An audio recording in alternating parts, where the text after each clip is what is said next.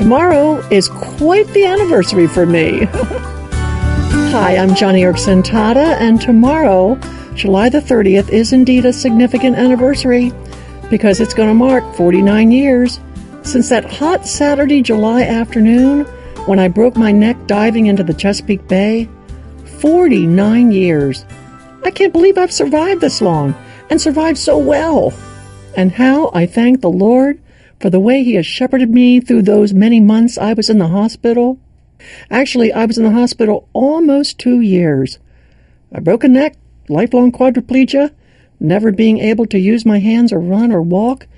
It was utterly overwhelming for a 17 year old like me. But God gave me a wonderfully supportive family and Christian friends who prayed.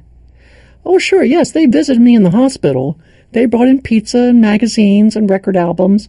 Yeah, they did practical stuff. But mainly, what helped the most was their prayers. I didn't realize it at the time, but now looking back, those friends were doing spiritual battle on my behalf, and they won. those friends also opened their Bibles.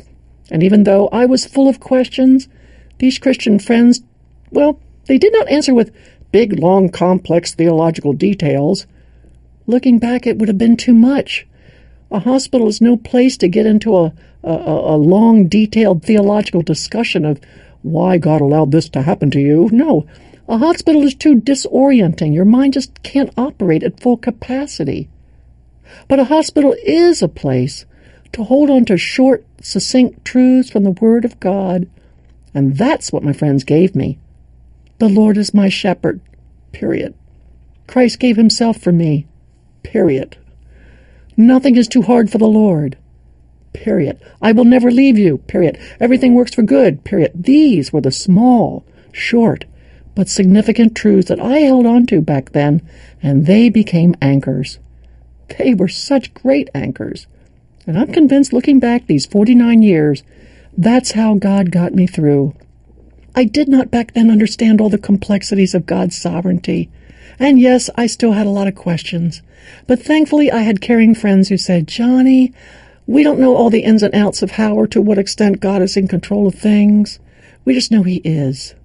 When it comes to understanding it all, don't worry, we'll get there. He'll make it plain. But for now, just know He's got the reins of your life. Know that nothing is too hard for the Lord, and He's never going to leave you.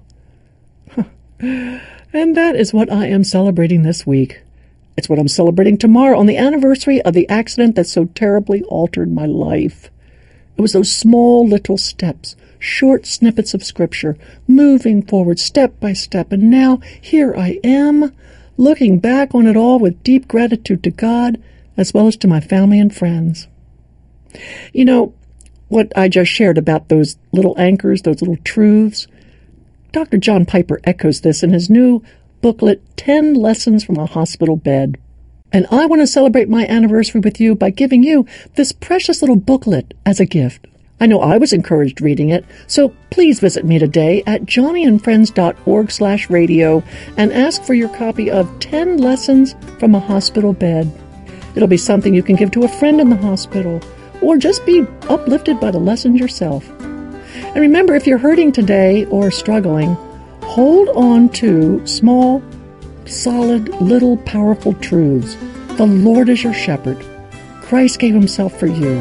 He will never leave you or forsake you. Hold on to those things, and you'll find yourself moving forward.